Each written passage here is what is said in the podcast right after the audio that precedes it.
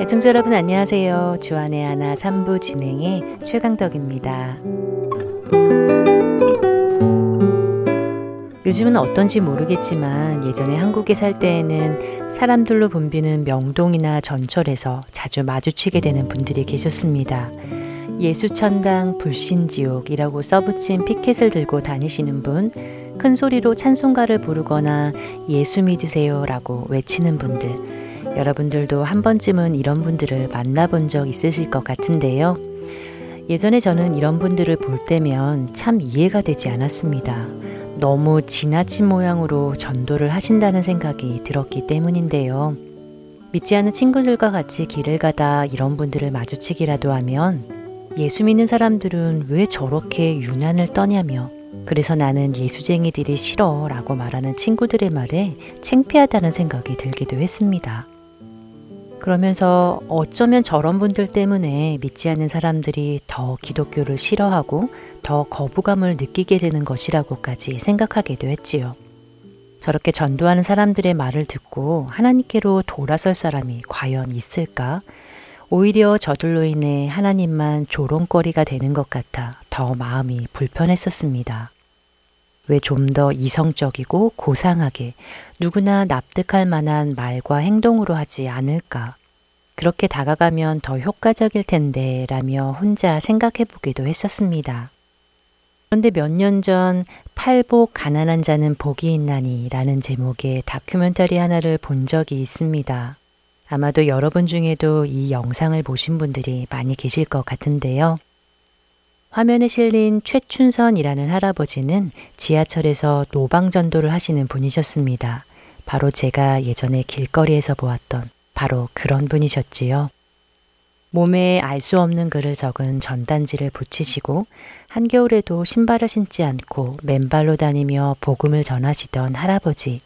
그분의 모습은 마치 광인과도 같아 보였습니다. 처음 이 영상을 보았을 때 저는 이 감독이 무슨 생각으로 이분을 쫓아다니며 취재를 했을까? 혹시 기독교를 비방하려는 목적으로 찍은 것은 아닐까 하는 생각까지 들었었는데요. 그런데 방송을 계속 보면서 오히려 제 스스로가 부끄러워졌습니다. 오늘 첫 찬양 함께 하시고 말씀 계속 나누겠습니다.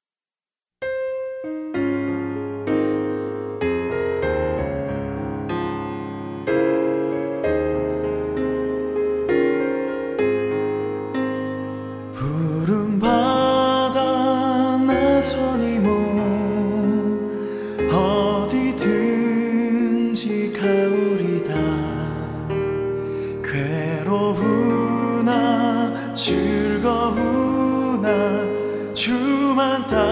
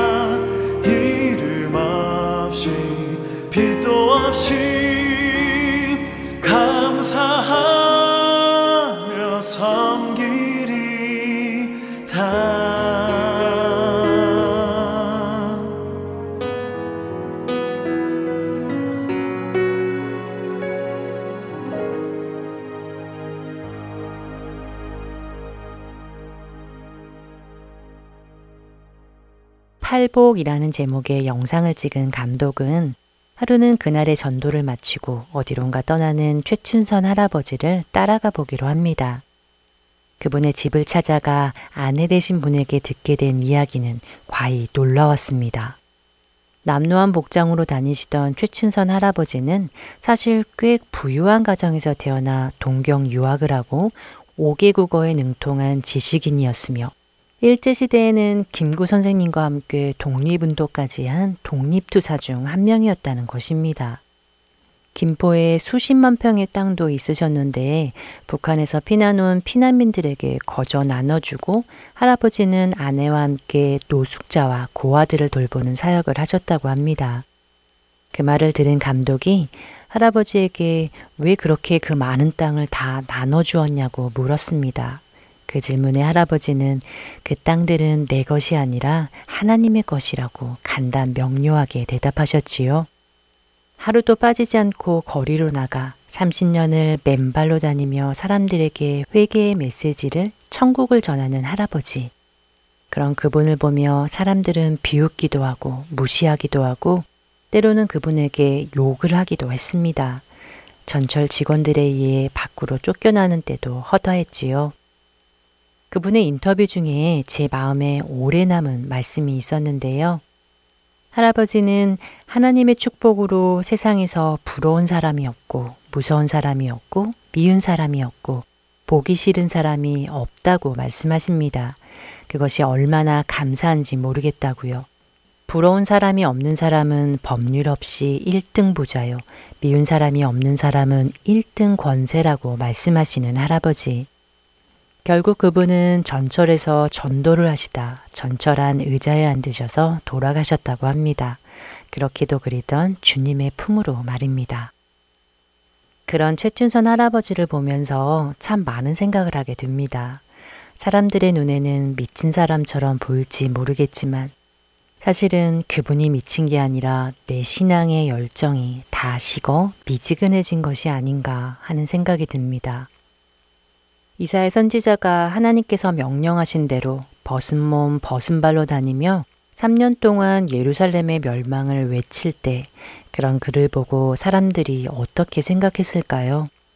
아마도 정상이 아니라고 미친 사람이라고 하지 않았을런지요.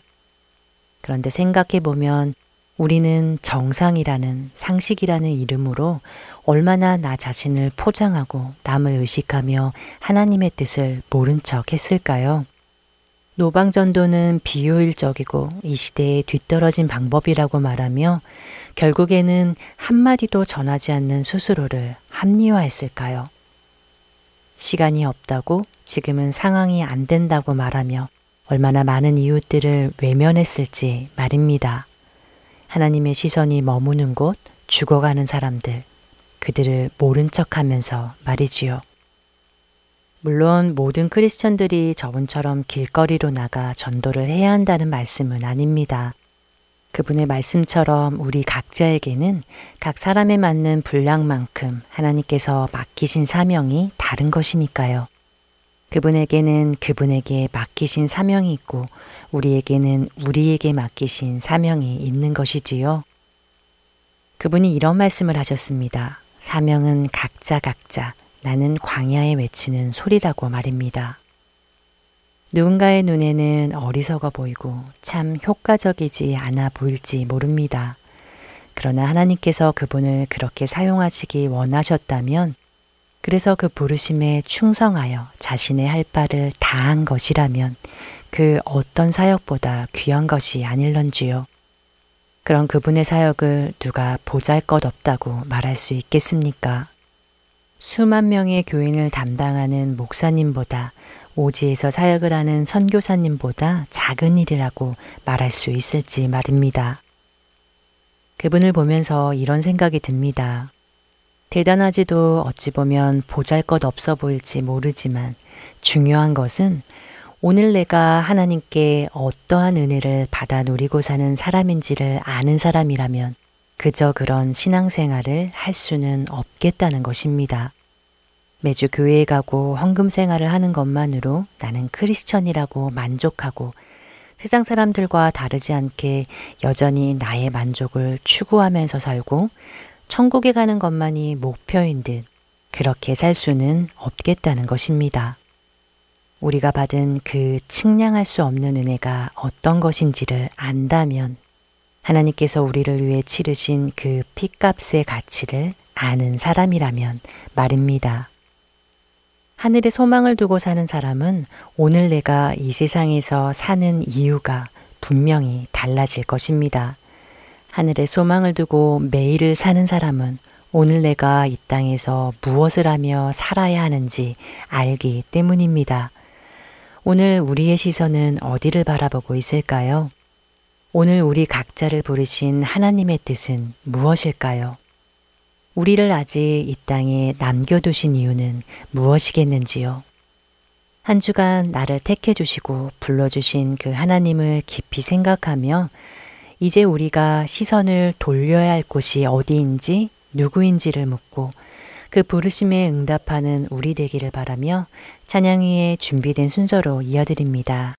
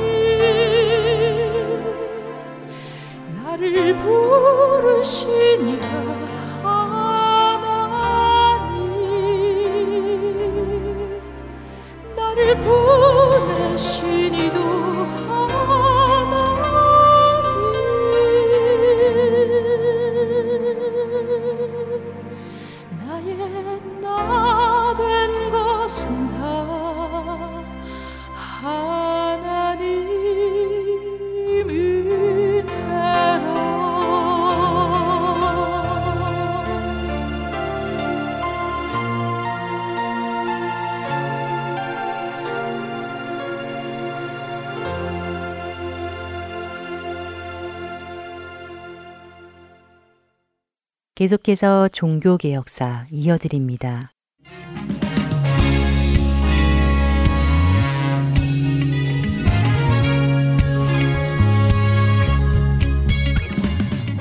애청자 여러분 안녕하십니까? 종교개혁사 진행의 최승진입니다. 지난주에는 마틴 루터의 조력자 필립 멜랑 힐턴에 대해 살펴보았습니다. 마틴 루터와 필립 멜랑히톤을 시작으로 독일에서 일어난 종교개혁의 물결이 동시대에 스위스에서도 일어납니다. 흔히들 스위스의 종교개혁하면 칼빈을 먼저 떠올리는데요. 그보다 한 세대 앞서 마틴 루터와 동시대 스위스에서 활동했던 종교개혁가로 율리 쯔빙클리를 들 수 있습니다. 오늘은 스위스의 종교개혁가 율리 쯔빙클리에 대해 함께 나누어 보겠습니다. 쯔빙클리 역시 성경을 통해 로마 가톨릭의 많은 관행들이 올바르지 않다는 것을 깨닫고 설교로 진리를 전한 사람으로 유명합니다. 쯔빙클리는 마틴 루터가 태어나고 두 달 뒤인 1484년 1월에 스위스에서 태어났습니다. 그는 빈 대학교에서 공부하고 후에 바젤 대학교에서 석박사를 마쳤습니다. 이 학교들은 당시 인문주의에 입각한 개혁의 바람이 일고 있었습니다. 쯔빙클리도 그곳에서 공부하는 동안 인문주의 영향을 받게 됩니다. 또한 에라스무스가 번역한 그리스어 신약 성경을 읽으며 성경에 깊이 빠져들게 되었고 신약을 거의 외울 정도였다고 합니다. 그는 성경과 초기 그리스도인들의 저술들을 읽으며 그리스도인의 믿음과 신앙생활은 인간이 만든 전통이 아니라 성경에 근거해야 한다는 확신을 가지게 됩니다. 1506년 사제 서품을 받은 쯔빙클리는 한 지역의 교구 사제로 일했고 후에 수도원에서 봉사를 하기도 했습니다. 그 기간 중에 당시 잘못된 교회의 관습들을 비판하며 종교개혁가로 이름을 알리기 시작합니다. 또한 뛰어난 설교로 사람들의 주목을 받았던 쯔빙클리는 1519년 취리 대성당에서 설교를 하게 되었는데요. 사실 그 당시에는 교황청에 의해 정해진 법문대로 설교를 하는 것이 관습이었습니다. 그러나 그는 관습으로 내려오던 선구집을 무시하고 마태복음을 한 구절 한 구절 강해식으로 쭉 설교했습니다. 성경에 기초하여 설교해야 한다고 주장했던 쯔빙클리는 이런 식으로 마태복음, 사도행전, 히브리서 등을 설교하였습니다. 당시 직접 성경을 읽을 수 없었던 많은 사람들은 이를 통해 성경이 말씀하시는 복음을 듣게 됩니다. 그리고 같은 해 취리에 전염병이 퍼졌고 추빙클리는 이 전염병으로 인해 사경을 헤매다 살아나게 됩니다. 이 일은 후에 쯔빙클리의 개인적인 신학 사상에도 큰 영향을 미쳤습니다. 그는 하나님이 아닌 다른 것을 의지하는 것은 우상 숭배이며 하나님의 자비를 의지하는 것이 중요하다는 것을 깊이 깨닫게 됩니다. 성경 중심의 설교를 하며 복음을 전했던 쯔빙클리가 스위스의 종교 개혁에 더욱 박차를 가하게 된 일이 하나 있습니다. 바로 소세지 게이트라고 불려지는 사건입니다. 16세기 당시에는 각종 절기 등으로 인해서 1년의 거의 3분의 1에 해당하는 기간 동안은 고기를 먹지 못하도록 했다고 합니다. 부활절이 있기 전 40일을 기념하는 사순절 기간에도 고기를 먹지 못했었습니다. 그런데 고기를 먹지 말아야 하는 사순절 기간에 쯔빙클리의 친구들이 모여서 소세지를 먹은 것입니다. 그 자리에 있었던 쯔빙클리는 소세지를 먹지는 않았지만 사순절에 고기를 금하라는 것은 성경적 근거가 없다고 주장했습니다. 그리스도인은 믿음 안에서 무엇이든 자유롭게 먹을 수 있으며 정해진 관습에 따라 금식을 지키는 것이 아니라 언제든 자유롭게 금식할 수 있어야 한다고 강조하였습니다. 또한 쯔빙클리는 금식에 관한 관습과 더불어 성인 숭배, 마리아 예배 등 당시 카톨릭이 전통으로 지켜온 것들을 반대하는 설교를 하였습니다. 이러한 그의 설교는 취리 안에서 논쟁을 일으켰고 이 문제를 해결하기 위해 시의회가 심판을 맡아 쯔빙클리와 그를 반대하는 카톨릭 성직자들이 대중 앞에서 토론을 벌이게 됩니다. 이 토론은 3차에 걸쳐 진행되었는데요. 성경을 꿰고 있던 쯔빙클리는 이 토론에서 성경에 대한 그의 탁월함을 드러내며 승리하게 됩니다. 1차 토론에서 쯔빙클리는 67개의 논제를 내놓으며 성경의 권위와 그리스도를 통한 구원을 주장하였습니다. 2차 토론에서는 미사와 성상은 비성경적이라는 판결을 받게 됩니다. 3차 토론에서는 교회의 조각상과 형상들을 철거하기로 결정하였습니다. 이와 같이 공개 토론을 통해 취리에서 개혁의 성공을 거둔 쭈빙클리는 스위스의 다른 시의회들도 같은 방법의 토론을 열도록 설득하였습니다. 이러한 방식을 통한 개혁은 그 스위스나 독일 서남부의 여러 지역에서 받아들여져 종교개혁은 더욱 활발하게 확산되어 갔습니다. 또한 쯔빙클리는 성경 중심의 설교를 할 수 있는 목회자들을 기르기 위해 교육기관을 세웠습니다. 이 일은 후에 성경과 신학에 있어서 준비된 목회자들을 길러내는 일에 큰 기여를 합니다. 이렇듯 종교개혁을 위해 활발하게 활동하였던 쯔빙클리는 1531년 군목으로 전쟁에 참여했다가 전사하게 됩니다. 쯔빙클리는 비록 젊은 나이에 죽음을 맞이했으나 종교개혁은 여기서 끝나지 않고 또 다른 사람들을 통해 계속 이어져 갔습니다. 다음 시간에는 쯔빙클리의 뒤를 이어 스위스에서 활동했던 종교개혁가 존 칼빈에 대해 살펴보도록 하겠습니다. 종교개혁사 여기에서 마칩니다. 다음 시간에 뵙겠습니다. 안녕히 계십시오.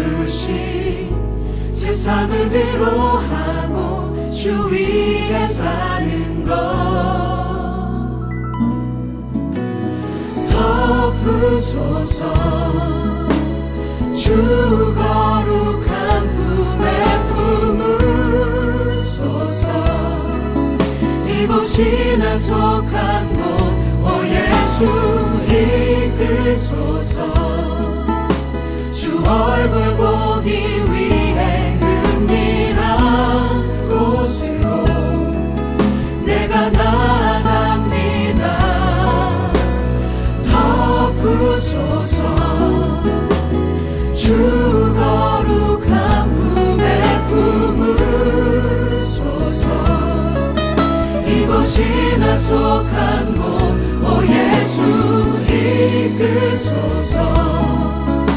주 얼굴 보기 위해 은밀한 곳으로 내가 나아갑니다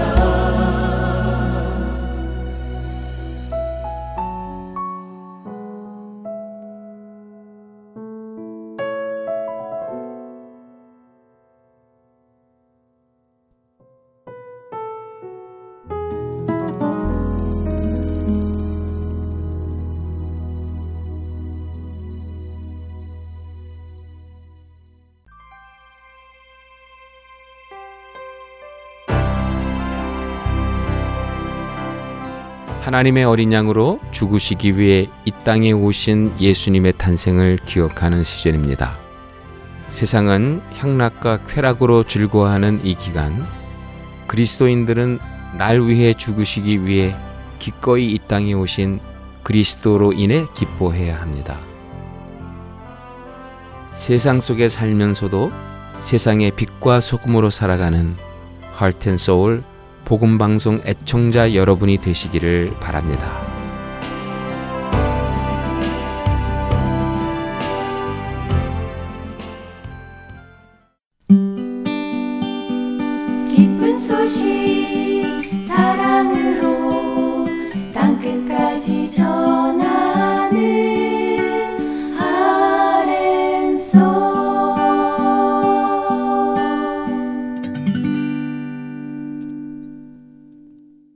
이어서 아브라함의 하나님 함께 하시겠습니다.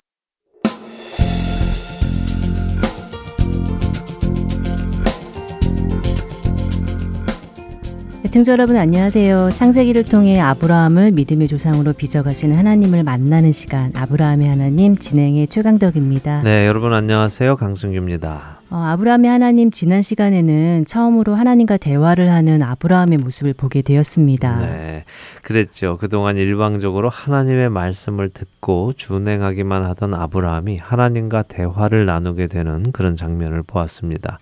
이것은 그만큼 아브라함이 하나님과 가까워졌다는 이야기가 되겠죠. 그러게 말이에요. 우리도 처음에는 어색해서 말을 잘 못하지만 음. 어느 정도 가까워지면 말을 하게 되잖아요. 예, 맞습니다. 자신을 인도하시고 보호하시는 하나님을 경험하며 아브라함은 하나님을 가깝게 느끼기 시작합니다. 네. 우리가 지난 시간 보았을 때 그는 하나님께 약간 투정 섞인 말도 하는 것을 보았지요. 네, 하나님께서 내가 너의 지극히 큰 상급이다라고 하시니까 제게 무엇을 주시려고 그러시나요? 뭐 큰 것 주셔봐야 저는 자식이 없어서 제종 엘리에셀이나 물려주게 될 겁니다 하면서 하나님이 자식을 주시지 않았다는 이야기를 은근히 밑에 깔고 이야기를 했지요. 예, 그런 투정이 섞인 아브라함의 질문에 또 하나님께서는 엘리에셀이 네 상속자가 아니라 내 몸에서 날짜가 바로 내 상속자가 될 것이다 이렇게 하시면서 처음으로 아브라함에게서 자녀가 날 것을 구체적으로 밝히시죠. 그 전에는 그냥 너로 큰 민족을 이룰 것이다. 네 자손이 많아질 것이다. 이렇게 말씀을 하셨고요. 아브라함 입장에서는 롯과 함께 큰 민족을 이루시려나 보다라고 이해할 수도 있었겠지요. 또 엘리에서를 통해 자손이 많아지려나 하는 오해도 할 수 있었을 것입니다. 그러나 하나님께서 친히 내 몸에서 날짜가 내 상속자가 될 것이다 라고 하시니까 아브라함에게는 그 말씀이 정말 기쁘게 다가왔습니다. 그래서 그 말씀을 믿었고 하나님께서는 그를 의롭게 여기셨다 하는 것을 나누었습니다. 어, 그렇게 하나님께서 친근하게 말씀을 해주시니까 아브라함이 자기 맘속에 있던 또 하나를 엿주지요. 네, 바로 하나님께서 어, 저에게 이 땅을 주시겠다고 하셨는데 제가 그것을 어떻게 알겠습니까? 라고 물었죠. 네. 어, 그러나 이미 말씀드렸지만 그의 이 질문은 하나님의 말씀을 못 믿어서 묻는 질문이 아니라 하나님의 그 말씀을 믿는 중에 확신을 얻기 위해서 물은 것입니다. 그런 그의 의도를 아시는 하나님은 피의 언약을 통해서 내가 반드시 그 약속을 지킬 것이다 하심을 보여주시죠. 자, 오늘은 이제 그 이후 16장의 이야기를 보도록 하겠는데요. 먼저 16장 1절에서 3절을 읽어보죠. 네, 아브람의 아내 사례는 출산하지 못하였고 그에게 한 여종이 있으니 애굽 사람이요 이름은 하갈이라. 사례가 아브람에게 이르되 여호와께서 내 출산을 허락하지 아니하셨으니 원하건대 내 여종에게 들어가라 내가 혹 그로 말미암아 자녀를 얻을까 하노라 하매 아브라함이 사라의 말을 들으니라 아브라함의 아내 사라가 그 여종 애굽 사람 하가를 데려다가 그 남편 아브라함에게 첩으로 준 때는 아브라함이 가나안 땅에 거주한 지 10년 후였더라. 제가 성경에서 가장 싫어하는 장면 중에 하나이군요. 예, 아마도 대부분의 여성들이 이 장면 싫어하실 것입니다. 어, 참 안타까운 아브라함과 사라의 모습이죠. 네. 어, 하지만 이 장면을 지금 우리 시대의 문화와 가치관으로 보고 판단하시면 또 안 됩니다. 그렇게 되면 우리는 그들의 심정을 이해하지 못하게 되거든요. 어, 그리고 또 우리의 현재의 모습도 이해하지 못하게 됩니다. 음. 자, 설명을 해드릴게요.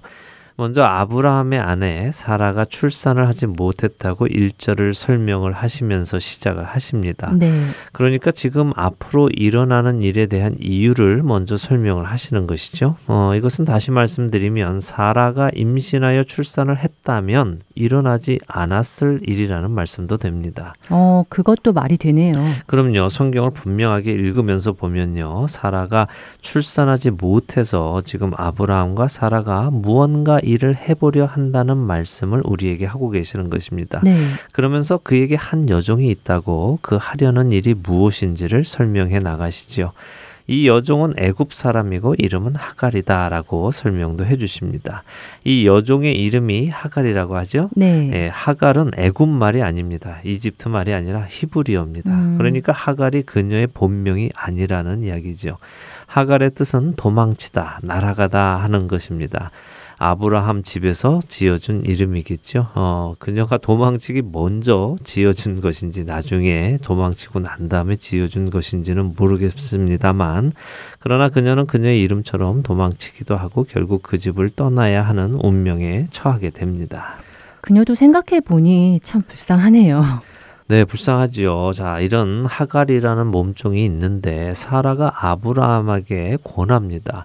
하나님께서 내게 임신을 허락지 않으시니 어떻게 하냐? 당신이 여종과 동침해서 아이를 낳도록 하라라고 말입니다.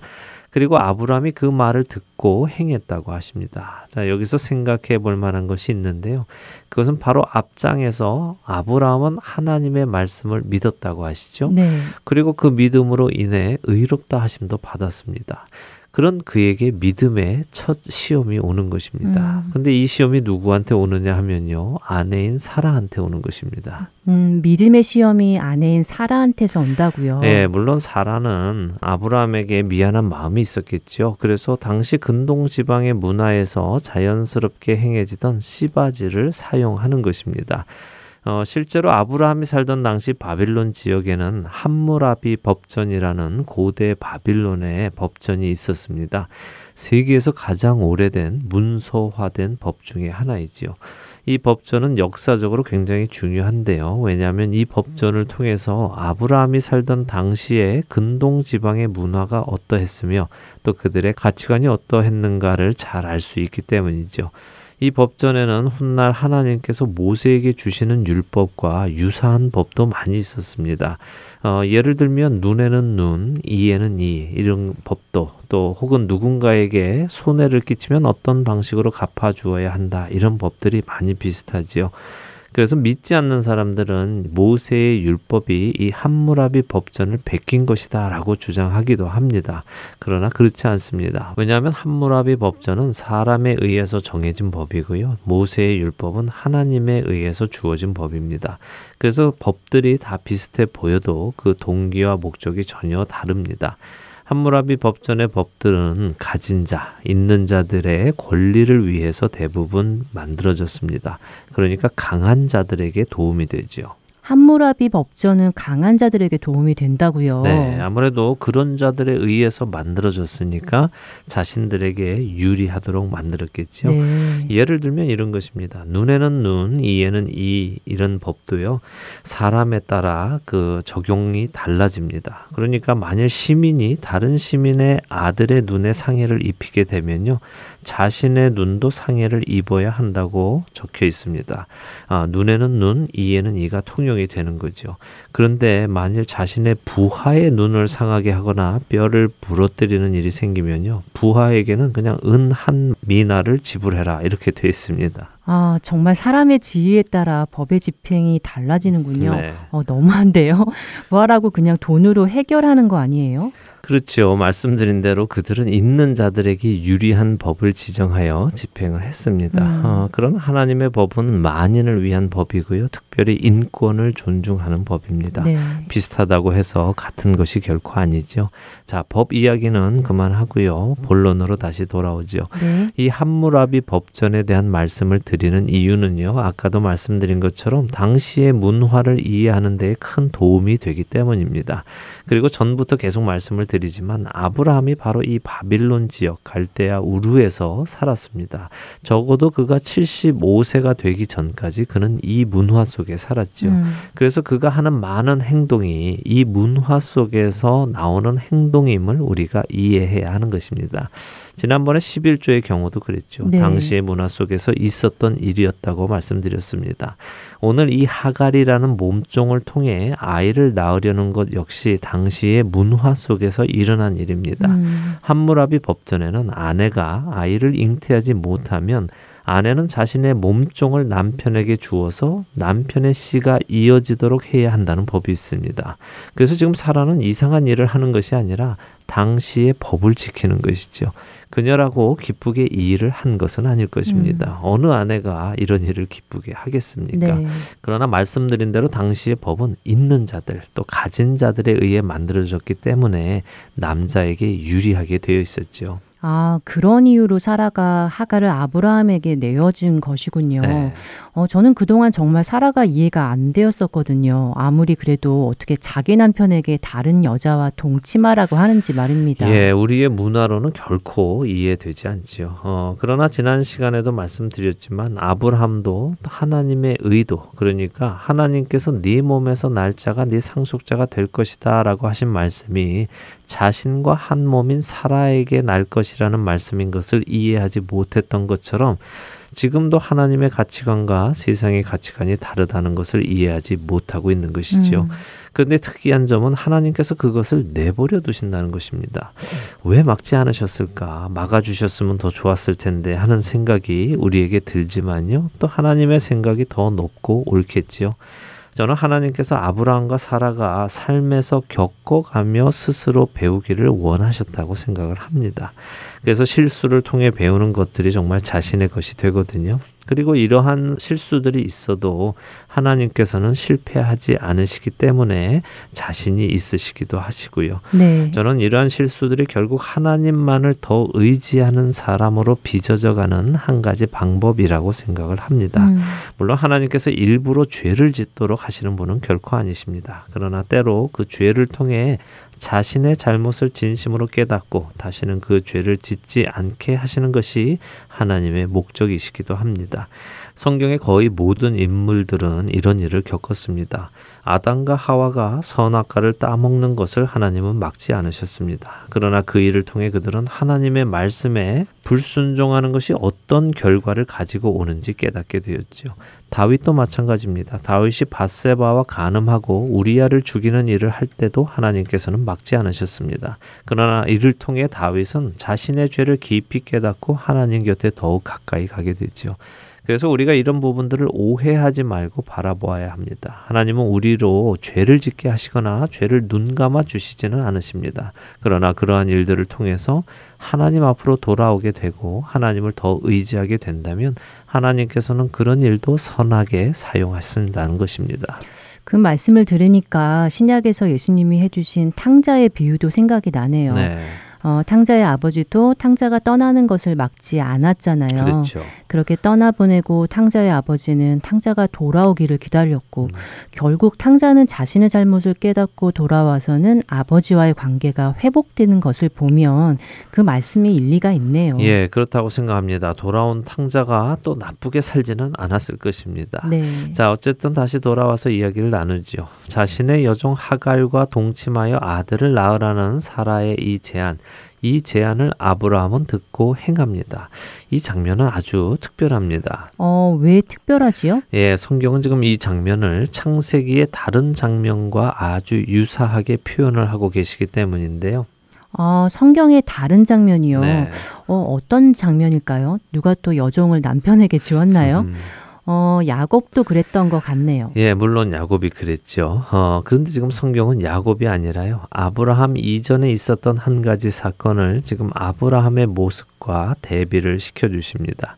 어, 사라가 하갈을 아브라함에 주어 아브라함이 하갈과 동침하였다 하는 이 모습은 에덴 동산에서 하와가 선악과를 아담에게 주어 아담이 그 실과를 먹었다 하는 모습과 비교가 됩니다. 어, 그렇네요. 그러면 성경은 지금 이 모습이 아담과 하와가 죄를 짓는 것과 같은 것이라고 설명하시는 것인가요? 글쎄요, 이것을 죄로 설명하시는 것인지는 정확히 모르겠습니다. 그러나 성경은 분명하게 아브라함과 사라의 이야기를 아담과 하와의 이야기와 연관지어서 설명하고 계십니다. 음, 하나님께서는 하와의 말을 듣고 선악과를 따먹은 아담을 향해서 창세기 3장 17절에서 네가 네 아내의 말을 듣고 내가 네게 먹지 말라 한 나무의 열매를 먹었다고 하시며 듣다라는 표현을 샤마라는 히브리어를 사용하십니다. 하나님의 말씀을 듣지 않고 아내의 말을 들은 아담을 책망하시지요. 그런데 지금 이 장면 창세기 16장 2절 역시 아브라함이 사례의 말을 들으니라라고 하시면서 같은 단어 샤마를 사용하십니다.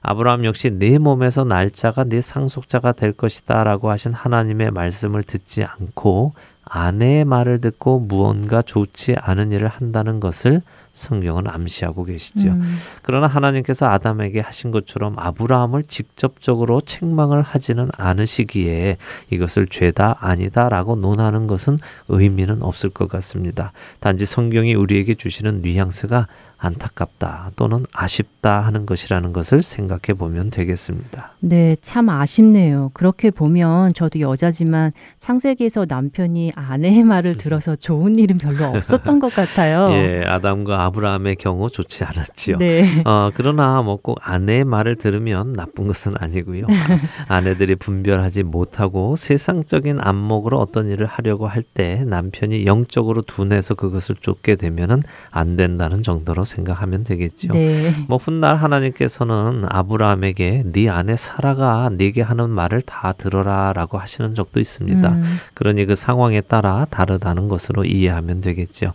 대신 여기서 볼 것이요. 창세기 16장 3절에 아브라함의 아내 사라가 하가를 데려다가 그 남편 아브라함에게 첩으로 준 때가 가나안에 거주한 지 10년 후라고 하십니다. 여기서 첩이라는 단어가 원어로는 이샤, 즉 아내입니다. 아내와 첩은 분명히 다르죠. 네. 물론 성경은 이 하가를 첩으로도 지칭하기도 합니다. 그런데 왜 지금 여기서 원어적으로 성경은 첩이라는 단어 대신에 아내라는 단어를 썼을까를 생각해 보아야 합니다. 음, 지금 이 3절을 원어 그대로 본다면 아브라함의 아내 사라가 하가를 데려다가 아브라함에게 아내로 주었다라고 말씀하고 계시거든요.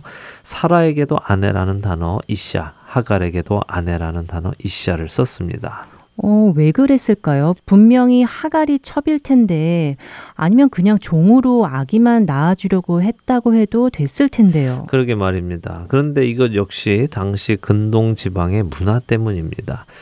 지속적으로 말씀드리지만 아브라함이나 사라 이 모두는 바빌론 지역에서 자라고 6, 70년을 산 사람들입니다. 이 문화에 아주 익숙하지요.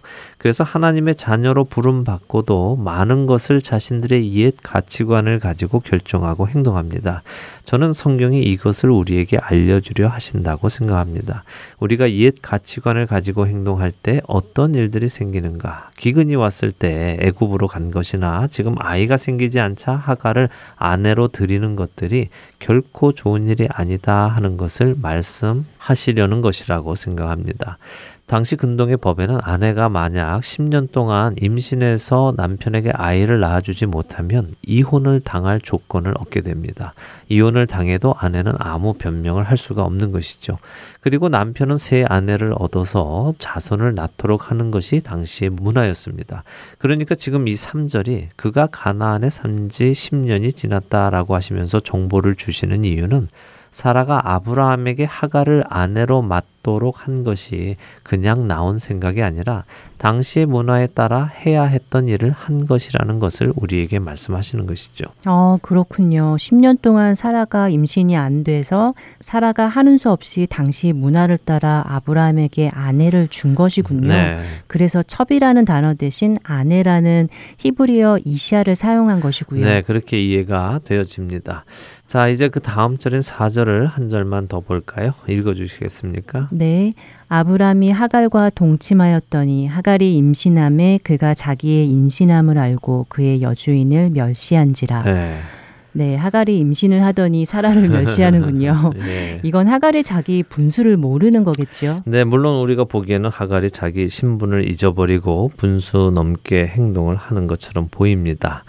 그런데 꼭 그렇게만 볼 수도 없는 것이요. 말씀드린 대로 당시의 문화 속에서 하갈은 아브라함의 첩이 된 것이 아니라 정식으로 아내가 된 것입니다. 음. 이런 일을 허락한 것은 아무리 당시의 문화가 그렇다 하더라도 명백한 사라의 실수였고 또 아브라함의 실수였지요. 그러니까 우리도 하나님의 자녀들이 세상의 문화를 쫓으면 골치 아픈 일이 생기기 시작한다는 것을 알아야 합니다. 네. 우리 시대에 알게 모르게 세상 문화와 가치관이 교회 안에 많이 들어와 있습니다. 이것들은 하갈과의 결혼처럼 하나님께 허락받지 못한 결혼이고요. 결국에는 이스마엘 같은 열매를 교회 안에 가지고 들어오게 됩니다. 아브라함과 하갈의 결합을 교훈 삼아야 할 것입니다. 네, 교회 안에 세상 문화가 들어오는 것이 아브라함과 하갈의 결혼과 같다고요. 음, 상당히 와닿는 비유네요. 예, 이 하갈에 대해서는 다음 시간에 신약에서의 그녀를 향한 평가와 함께 조금 더 깊이 나누어 보도록 하고요. 오늘은 끝나기 전에 한 가지만 마지막으로 생각해 보기 원합니다. 네. 지금 우리가 읽은 창세기 16장 4절에서 하갈은 자신이 임신한 것을 알고 그의 여주인을 멸시했다고 하시죠. 네. 그런데 여기서 멸시했다 하는 단어는 중요한 단어입니다. 이런 때 보면 원어로 성경을 보는 일이 얼마나 중요한지를 다시 절감하게 되는데요. 여기 멸시했다라는 단어는 카우랄이라는 히브리어입니다. 이 단어의 의미는 가볍게 여기다 하는 의미를 담고 있죠. 그런데 이 외에도 아주 중요한 의미를 가지고 있습니다. 바로 저주하다라는 의미입니다. 어, 저주하다요. 예. 그럼 하갈이 사라를 저주했다는 말인가요? 어, 물론 번역은 멸시했다. 그러니까 가볍게 여겼다라고 하고 있죠. 그러나 이 단어에는 분명하게 저주하다라는 의미를 담고 있습니다. 음, 그리고 중요한 것은 바로 창세기 12장 3절에서 하나님께서 너를 축복하는 자에게는 내가 복을 내리고 너를 저주하는 자에게는 내가 저주하리니라는 약속을 아브라함에게 주실 때 바로 이 단어 저주하다라는 단어 카우랄이라는 단어를 하나님께서 쓰셨다는 것입니다. 어, 그래요. 아브라함을 향한 하나님의 약속 중에 너를 저주하는 자에게 내가 저주하리니 하신 말씀이 바로 이 단어라고요. 네. 그럼 하갈에게는 큰일이 난 거네요. 그녀가 사라를 저주했으면 하나님께서도 하갈을 저주하시겠네요. 그렇게 약속하셨으니까요. 예, 하나님의 약속은 반드시 이루어지죠. 우리가 전 시간에 나누었지만 아브라함은 아브라함 혼자만이 아니라 아브라함의 아내 사라도 한 몸이라는 말씀 드렸죠. 네. 부부는 하나이니까요. 그러니까 아브라함에게 주어진 하나님의 약속이 사라에게도 동일하게 적용이 됩니다. 비록 하갈이 우리의 생각처럼 사라를 저주하지는 않았다 하더라도 하갈은 사라를 가볍게 대한 것입니다. 음, 하나님께서 이 단어를 아브라함에게 쓰시며 약속하셨을 때는 하나님이 그 약속을 지키시겠다는 것이지요. 그러니까 하갈은 하나님으로부터 가벼운 대우를 받게 됩니다. 결국 그녀는 사라를 피해서 도망갔다가 다시 돌아왔다가 결국 쫓겨나는 안타까운 삶을 살게 되지요. 다음 주에 함께 나눌 신약에서 우리는 그녀가 축복받지 못한 것을 보게 될 것입니다. 아, 그렇게 말씀하시니까 하갈이 사라를 멸시한 것이 결코 작은 일이 아니네요. 그렇죠. 작은 일이 아닙니다. 그러나 특별히 하갈이라는 개인의 이야기라기보다는요. 하나님의 약속이 없는 사람을 상징적으로 대표한다고 보는 것이 옳을 것입니다. 음, 어, 이 이야기는 다음 시간에 계속해서 나누지요. 다음 시간이 기다려지네요. 어, 오늘 아브라함이 하나님 몇 절 안 되지만 많은 것을 생각해 보았습니다. 아브라함과 하갈의 결합이 첩을 드리거나 씨바지를 드리는 것이 아니라 아내로 드린 것이라는 이야기가 충격적이네요. 음, 다음 시간 더 자세히 보기를 원하고요. 한 주간도 주 안에서 빚어져 가시는 저희와 여러분 되기를 바라며 저희는 다음 주 이 시간 다시 찾아뵙겠습니다. 안녕히 계세요. 안녕히 계십시오.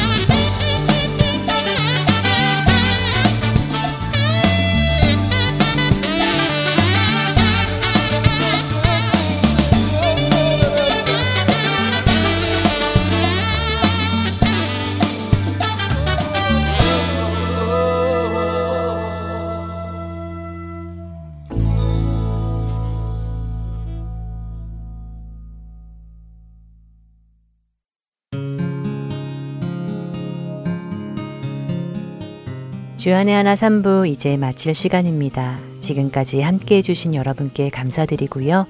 저는 다음 주 이 시간 다시 찾아뵙겠습니다.